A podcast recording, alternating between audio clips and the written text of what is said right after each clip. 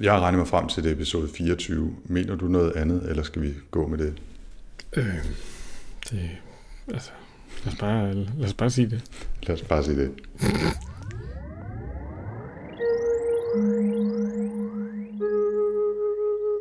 Velkommen til Sci-Fi Snak Med science fiction. og med snak Med Jens Jarl Poder. og Anders Høgh Nissen. Velkommen til. You're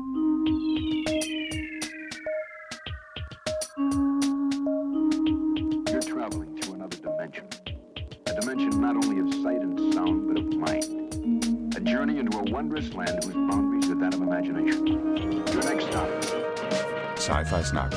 Goddag og rigtig hjertelig velkommen til denne episode 24 af Sci-Fi Snak. Yes, velkommen til.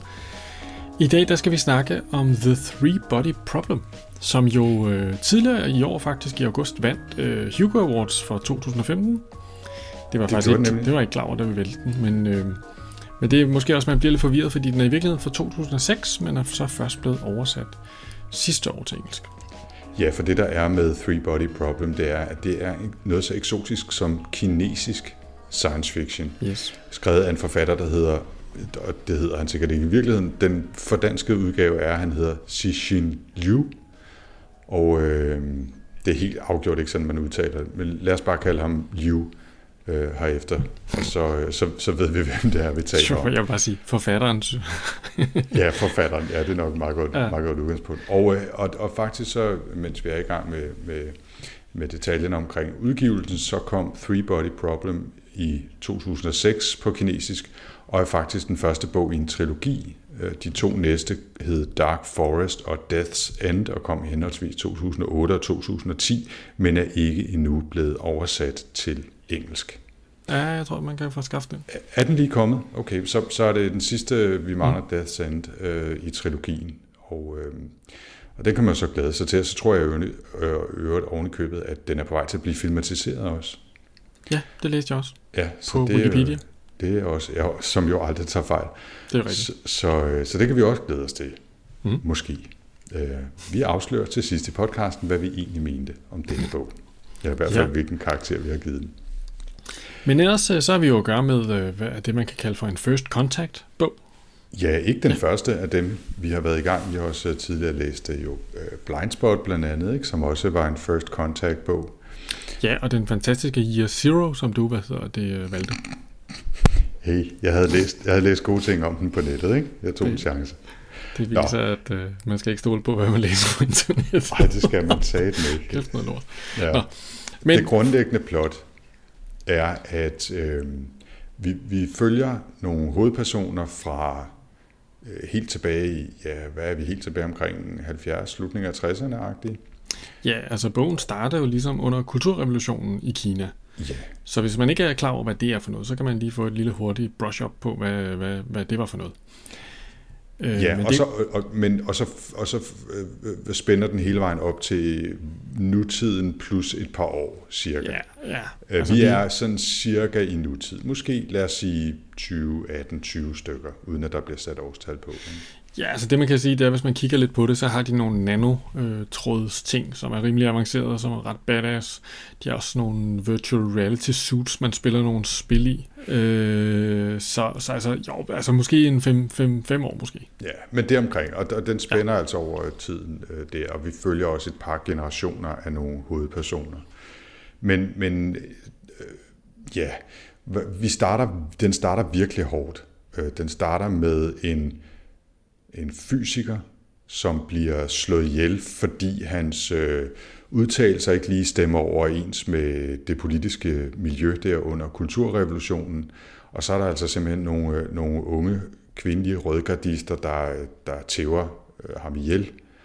Og øh, vi følger så hans datter, øh, som bliver astrofysiker, og hendes arbejde op igennem øh, 10-årene. Og når vi kommer nærmere på nutiden, så øh, møder vi hende igen, men, men øh, så, så skifter fokus til at være en nanofysiker, der hedder Wang Miao.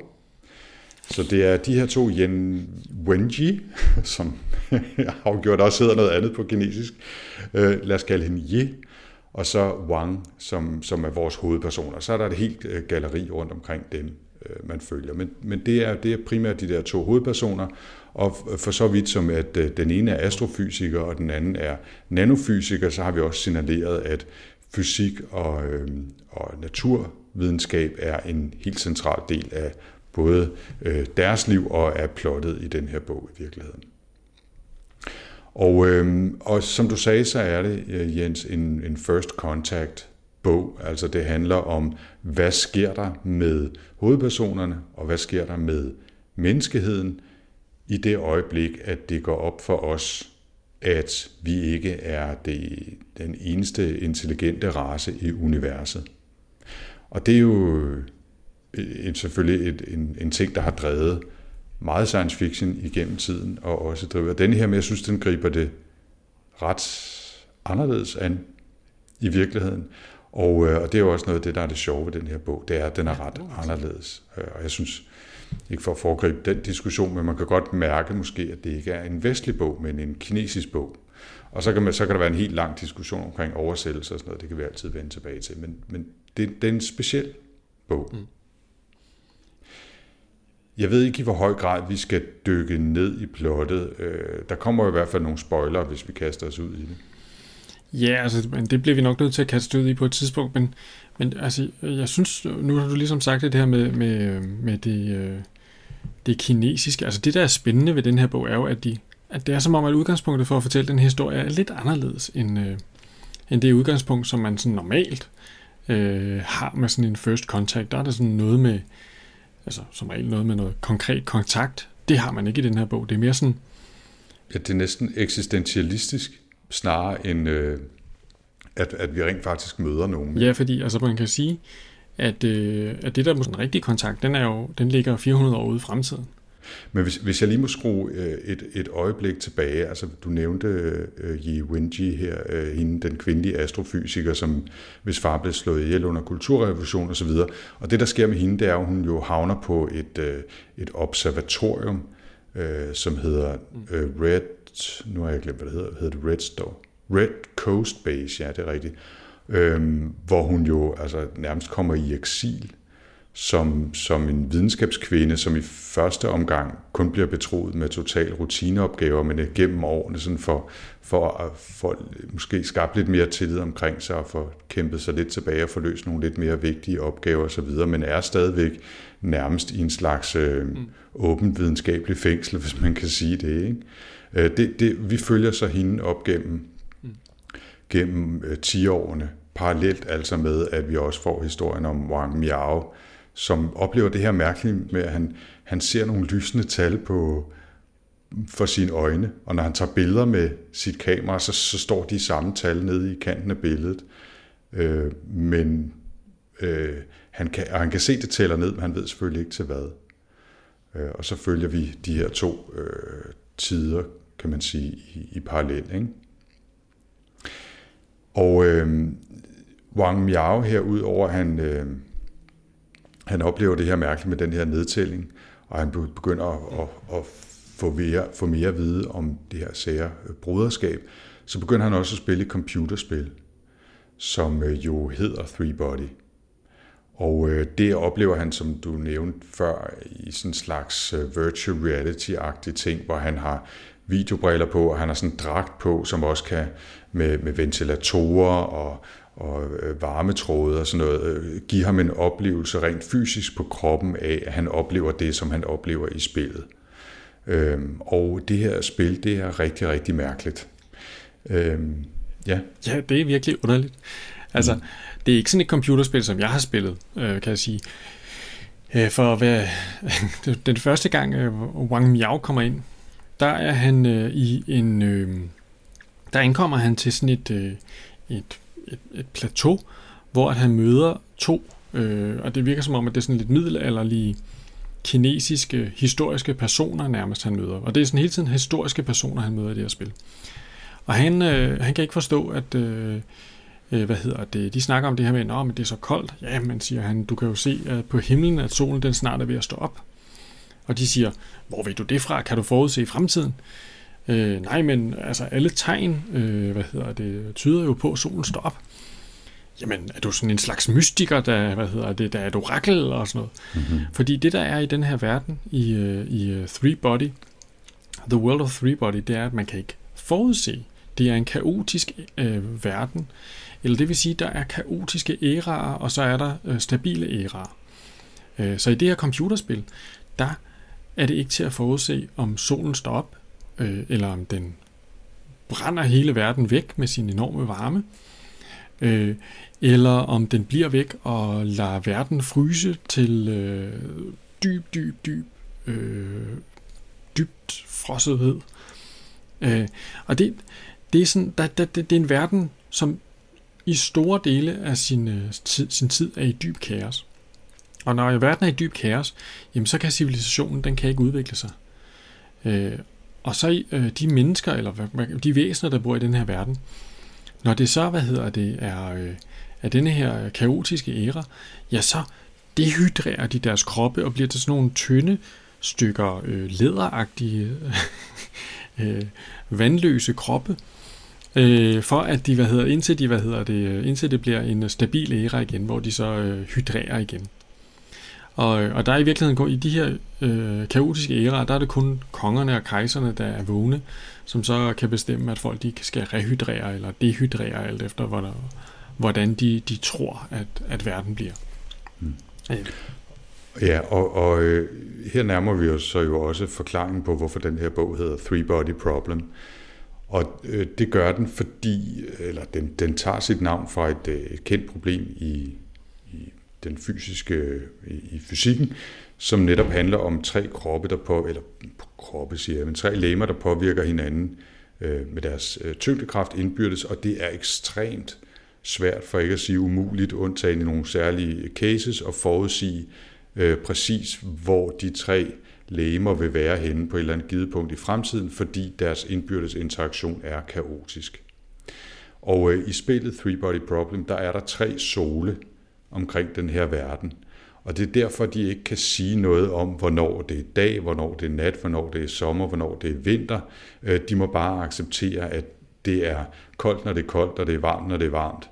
Og det er nat, når det er nat, og dag, når det er dag, så videre. Fordi de kan simpelthen ikke forudsige, hvornår de her sole kommer til at stå på en måde, så det har en bestemt indflydelse på deres verden. Mm. Og efterhånden som jeg, Wang Yao, han så spiller det her computerspil, hver gang spillet slutter, Ja, der, der er ligesom sådan nogle, ja, det er meget fine, synes jeg. Det er noget af det, mit yndlings ved bogen, det er hver gang, der slutter en gang i hans computerspil, så for eksempel så er der en af æraerne, der slutter med, at de tre sole, de står op på samme tid, og alle ting brænder, øh, og der går ild i alle væsenerne.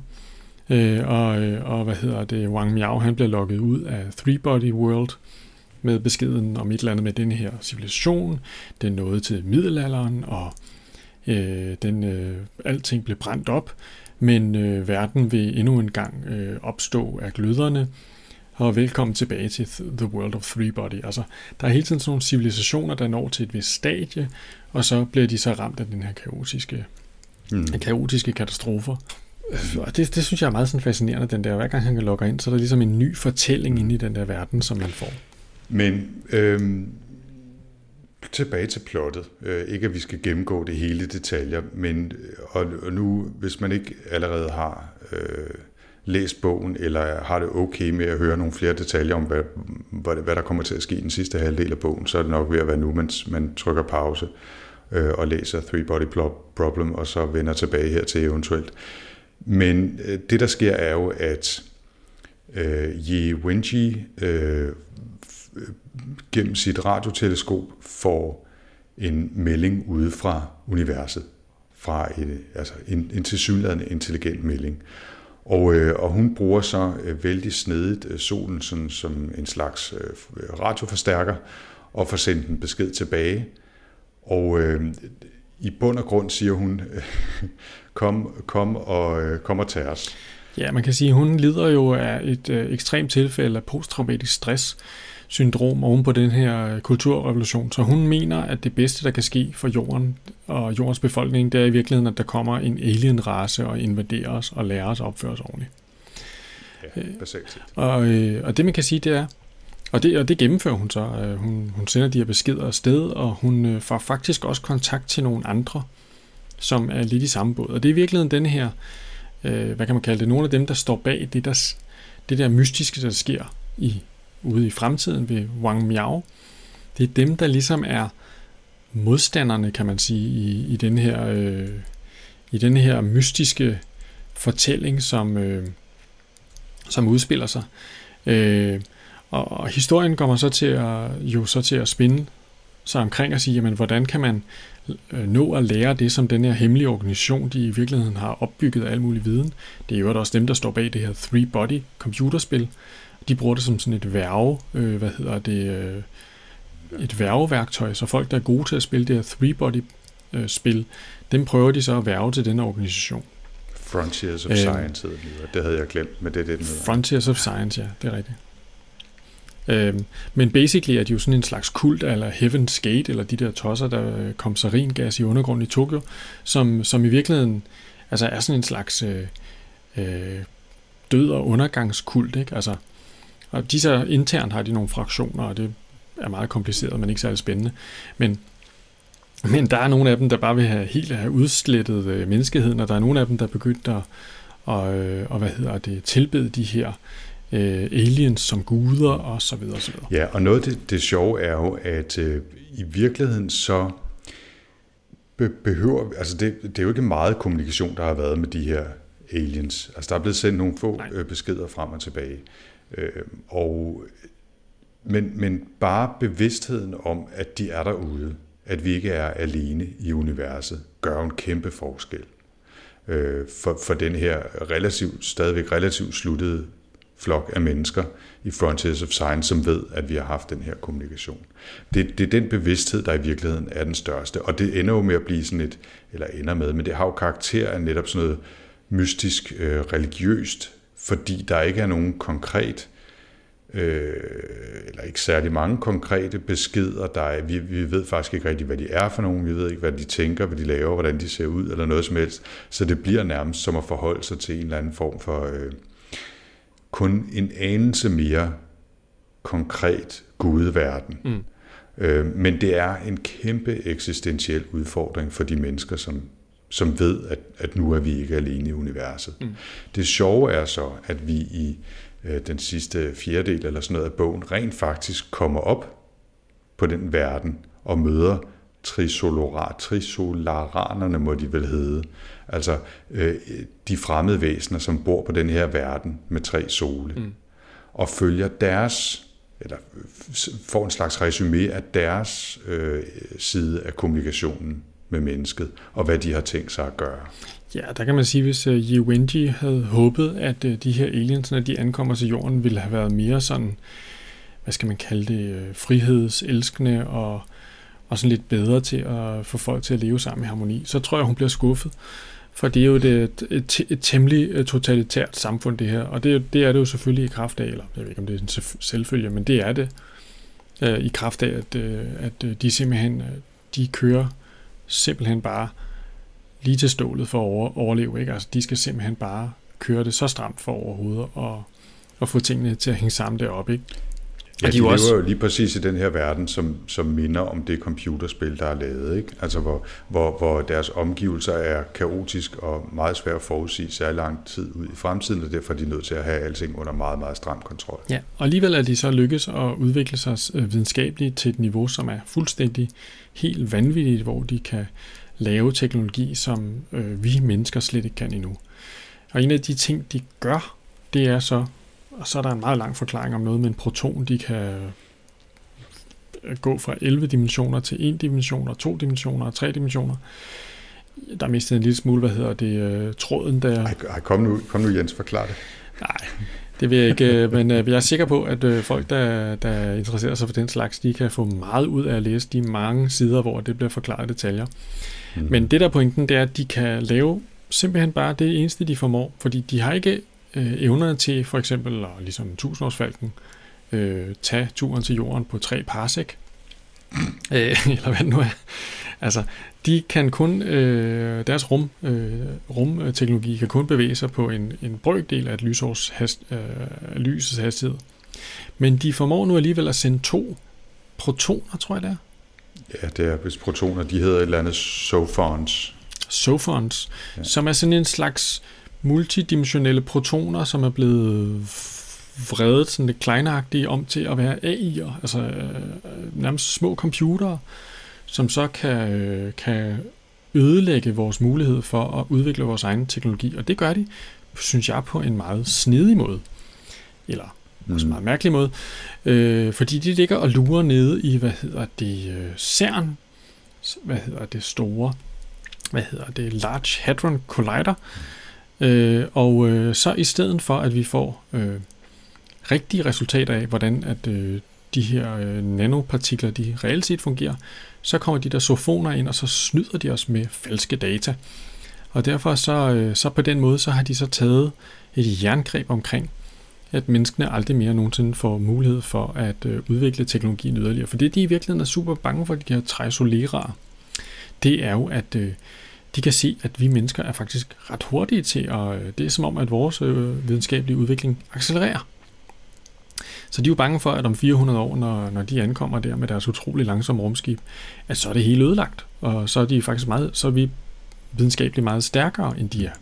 Altså, nu siger du utrolig langsom øh, rumskib. Altså, øh, de er jo øh, cirka fire lysår væk øh, ude i nærheden af Proxima Centauri, øh, den nærmeste stjerne. Og de øh, kan altså rejse med deres øh, rumteknologi med cirka en tiende del af lysets hastighed. Det er jo forholdsvis hurtigt. Men, men de har jo så regnet ud, at det vil tage 400 år for dem, sådan plus minus, at komme til jorden, og de er, som du sagde, bange for, at menneskehedens teknologi skal udvikle sig øh, accelererende i mellemtiden, og de derfor får øh, nogle ordentlige øh, smæk på hatten, når de kommer frem. Og øh, deres snedige, men også temmelig indviklede plot er så at sende to øh, af de her sofoner afsted med lysets hastighed, som jo så ankommer på kun fire år til jorden, med den her indviklede øh, multidimensionelle computeragtige ting i sig, som gør, at de kan stoppe menneskehedens videnskabelige udvikling og dermed sørge for, at, øh, at de kan tage kampen op med mennesket, når de ankommer i deres noget langsommere rumskibe. Det er meget, meget, meget smart. Og det er kompliceret. På en, og temmelig kompliceret, som det fremgår. Temmelig kompliceret. Så, så øh, ja, så det er jo sådan set det, der sker. Øhm, nå, med, med det så bevæger vi os måske også en lille smule over i øh, en, en, hvad kan man sige, en vurdering af bogen, eller en, en behandling af den på en anden måde. Øh, vi har selvfølgelig rodet lidt rundt i det, øh, i den her lange genfortælling af plottet, og hvad der sker i den. Øh, men hvad synes du om den? Øh, hvad, hvad, hvad, hvad var det for en bog, det her? Jamen, jeg synes, det var en meget mærkelig bog. mm-hmm. og jeg synes, at den var øh, havde en masse spændende ting og en masse problematiske ting. Altså, jeg synes, det var meget spændende med de der øh, virtual reality-verdener, han kom ind i, som ligesom øh, påvirket. Normalt er jeg egentlig ikke så vild med det der, hvor at halvdelen af, verden, af historien foregår inde i et eller andet virtual reality, og så den anden halvdel foregår i virkelig verden synes jeg tit er ret problematisk at få det til at fungere. Her der synes jeg, det fungerer enormt, fordi, enormt godt, fordi jeg synes, de der, den der VR-verden er sådan sjov poetisk på en eller anden måde. Det er ikke sådan en en-til-en action-historie, der sker ind i den der VR-verden. Det er sådan en underlig, mere sådan en flot allegori over, øh, over øh, historien, om man så må sige. Jeg synes, det er meget fint. Øh, og så samtidig synes jeg, at øh, altså, det er muligvis den engelske oversættelse, jeg synes, der er ret tør at læse. Altså, man sidder jeg og tænker, wow, hvor det her sprog bare flyder fantastisk. Jeg synes også måske, jeg savnede måske nogle lidt federe karakterer. Jeg var sådan lidt forvirret på, på Goodreads, der sad jeg og læste lidt over, om den. Øh, og der er den præsenteret som øh, sådan her, sådan, With the scope of doom and the commercial action of Independence Day, Three Body Problem is the first chance for English-speaking readers to experience the multiple award-winning phenomenon from China's most beloved science fiction author, Lu Shuixin. In a world. altså, The Scope of Dune. Altså, ah, det synes jeg altså ikke. Og jeg synes heller ikke, at den har action som Independence Day. altså, det, det synes jeg slet ikke, den har. Den har jo nærmest ikke noget action overhovedet. Øhm, så, så jeg blev bare sådan, ja, men ja. Jeg synes, det var en ret interessant, virkelig, virkelig interessant bog. Jeg synes, det var fedt at prøve at læse sådan en øh, gang kinesisk sci-fi. Øh, jeg synes, der var nogle fede ting i den der Red øh, Coast Base. Det var sådan meget spændende, sådan lidt kinesisk Area 51. Øhm, men jeg synes, det var også sådan ret ujævn, altså. Det må jeg sige. Mm. Jeg er glad for, at jeg ikke havde læst den der snas på Goodreads, du lige læste op, fordi den, det, det, så er jeg slet ikke sikker på, at vi havde læst den her Nej. bog. Det ved jeg ikke. Men øhm, jeg havde nærmest ikke læst andet end, end tre linjer om, at det var hard science, øh, det var kinesisk sci-fi, og at øh, det handlede om en first contact. Det var ligesom det, jeg vidste. Og så vidste jeg bare, at den havde vundet nogle priser og fået rigtig gode anmeldelser og sådan noget. Men det er, som du siger, måske mere en interessant bog end en rigtig god bog, i hvert fald i den engelske oversættelse. Og oversætteren, han, øh, han hedder jo også Liu til efternavn, en amerikansk kineser, eller kinesisk amerikaner. Det er faktisk deres efternavn. Øh, altså det, som vi bruger som fornavn, det er ja. faktisk deres efternavn.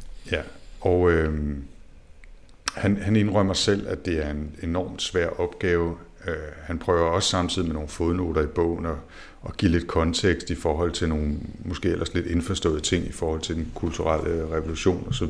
Nå, og så alle de der historiske karakterer, man bare sidder og tænker, hvad fanden er det? Og ja. De sidder og nævner nogle ting, som sikkert for en kineser er, som at nævne Napoleon og Caesar og sådan noget, og jeg er bare sådan, nå, jeg kan slet ikke følge med. Øh, hvem? Men han, han, han indrømmer selv oversætteren, at det er en svær opgave, og det er måske blevet mindre svært af, at, øh, at øh, Liu, altså den oprindelige forfatter, også skriver poesi. Så, der, så jeg, jeg har faktisk en, sådan en forestilling om, at den er mere øh, sprogligt habil på originalsproget, end den måske er på, på engelsk. Mm. Og øh, jeg læste også et eller andet sted, at, at øh, han har solgt 500.000 eksemplarer af alle tre bøger af trilogien, og det skulle være den bedst sælgende science fiction bog i Kina i, altså i 30 år eller sådan noget den stil. Ikke? Så, så et eller andet må han jo have gjort rigtigt også i, i originalen. Ikke? Mm. Men det er, som du siger, øh, måske mere interessant end, end sådan rigtig godt. Øh, jeg synes, jeg synes, jeg bliver ret hurtigt revet ret godt med. Altså jeg synes hele øh, den, den første del af plottet, som handler om øh, den kvindelige astrofysiker øh, Yi Wenji, som, som, øh, som kommer i eksil derude på Red Coast-basen, og alt det, det, det den, den jeg mig rigtig meget som en del af. Jeg, jeg blev virkelig revet med af den der totalt tragiske scene øh, i starten, hvor hendes far blev slået ihjel af, af rødgardisterne der, og og øh, jeg, jeg kunne godt mærke, at sproget ikke nødvendigvis var, var floromvundet eller, øh, eller kunstnerisk på nogen måde, men jeg synes, det var solidt og habilt, og, og jeg synes, at øh, jeg, jeg var virkelig nysgerrig på, hvor det der plot skulle bevæge sig henad. Mm. Øhm, og jeg kunne også rigtig godt lide øh, blandingen af, af, af fortid med hende og, og nutid med Wang Miao og, og hele plottet omkring spillet Three Body og øh, Øh, kulten der, hvis man kan kalde det det, Frontiers of Science og den der mystiske nedtælling og så videre. Øh, men men det, jeg synes også, den var noget ujævn, ikke? Altså, og, og især måske eksemplificeret ved den her lange, lange, lange, lange meget indviklede naturvidenskabelige forklaring af de multidimensionelle sofoner på øh, Trisolaran, som, som bliver pakket sammen og sendt afsted i, som to fotoner til jorden for at bremse den, øh, den jordens teknologiske udvikling øh, og videnskabelig udvikling. Og det, det, det var virkelig alt for meget øh, tid at bruge i så stor en klump på, på den del af plottet. Altså det er selvfølgelig væsentligt for hans, hans idé om plottet. Altså det er jo, det er jo en grundlæggende krumtap i virkeligheden om, hvilken historien drejer, kan man sige, på, på, de store, øh, på de store bane. Men det var virkelig svært at følge med i. Altså også svært at, at tage sig sammen til at skulle læse igennem den der lange videnskabelige udredning. Selvom jeg egentlig synes, det var spændende nok, det var bare, jeg synes ikke bare, det hørte, det hørte bare igennem det sted i bogen i virkeligheden. Altså, jeg læser, øh, har læst meget af sådan noget semi-populær videnskabelig øh, astrofysik og alt sådan noget. Jeg synes, det er super spændende, men her passede det bare ikke rigtig ind. Øhm, en ting, jeg tænkte meget over, både mens jeg læste den og, og her, herop til snakken, var, at den i virkeligheden mindede mig om en øhm, øh, om en sådan en Neil Stevenson bogs øh, lidt kedelige fætter fra landet på en eller anden måde. Altså den har, den har nogle af de samme elementer, som, som mange Neil Stevensons bøger har, men bare ikke lige så godt. Altså, øh, den, der, er, der er noget sær action og noget, noget kinky ny teknologi, som for eksempel det der nanowire, der bliver brugt til at ikke dele en helt øh, olietanker, der sejler igennem øh, Panama-kanalen. Ikke?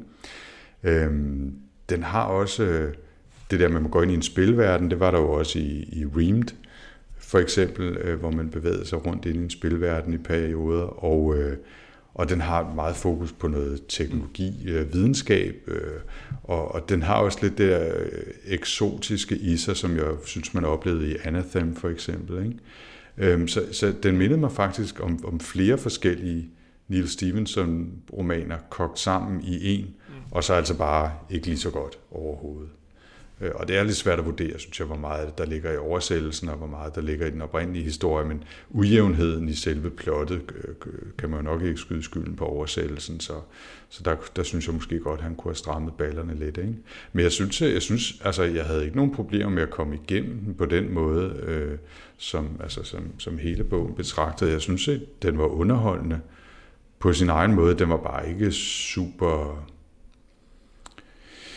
Hmm, kunstnerisk er ikke det rigtige ord, litterær måske. Øh, ja, altså ja. Jeg, jeg, jeg, jeg hælder lidt til at have sådan, altså jeg tror egentlig, vi er meget enige, altså. Men altså, jeg, altså, jeg, jeg synes, at sagtens man kan mm. læse den, men øh, det var ikke sådan en, hvor jeg, jeg alligevel stikke i hånden på hvem som helst. Hvis man var sådan lidt science fiction interesseret og kunne med, med lidt lyst på at smage lidt, smage noget, der er lidt anderledes, lidt fremmed, så synes jeg, det, det, det er helt klart værd at, tage og samle den op og, og bladre igennem den. Ikke? Nu har jeg givet den fire stjerner på, på Goodreads, og øh, det tror jeg måske var for interessantheden mere, end det var for den litterære kvalitet. Ikke? Og jeg tror måske også, set i retrospekt, vil jeg måske nok gerne have trukket ned på en træer. Ikke? Men nu er stjernerne givet, og så, så er det sådan, det er. Og, og en af grundene til, den, måske den vigtigste grund til, at jeg gerne vil hive den ned, det er netop det der med, at personerne er de er svære at forstå, øh, de er svære at føle noget for, og, og de, vi, vi ved ikke rigtigt, hvad de tænker, eller hvad de forestiller sig. Og, og det er svært, synes jeg, at, for mig i hvert fald, at sige noget om, hvad der er øh, bogens skyld, og hvad der er kulturforskellens skyld. Øh, fordi jeg ved ikke, hvordan en, en normal øh, kinesisk bog portrætterer sine hovedpersoner. Om de er lige så flade eller øh, set udefra, som, som jeg synes, vi ser personerne i Three Body Problem, eller om den er anderledes på en eller anden måde. Øh, det, og det, det synes jeg i virkeligheden, øh, at jeg næsten har fået det lyst til at udforske. Ikke? Læse et par andre kinesiske bøger, selvfølgelig i oversættelse, for at finde ud af, om, om, om der er nogle paralleller der, som, som vi ikke har set. Øh, I øvrigt en total parentes her, apropos at læse på kinesiske leje. Mark Zuckerberg, han har jo en, øh, en bogklub på Facebook, og han foreslog faktisk for et par uger siden, øh, eller valgte den her, ikke for et par uger siden, for nogle dage siden, øh, den her Three Body Problem som en bog, som han er gået i gang med at læse, og som andre på Facebook i bogklubben der også kan gå i gang med at læse, og så diskutere med ham der. Ja, så, øh, så vi har ramt lige ned i en, øh, i en trend, tror jeg. Vi kan jo sende linket her til sci Snak til Mark, og så kan han kan han lære dansk også. Han kan jo tale mandarin kinesisk nu, så kan han vel også lære at tale dansk.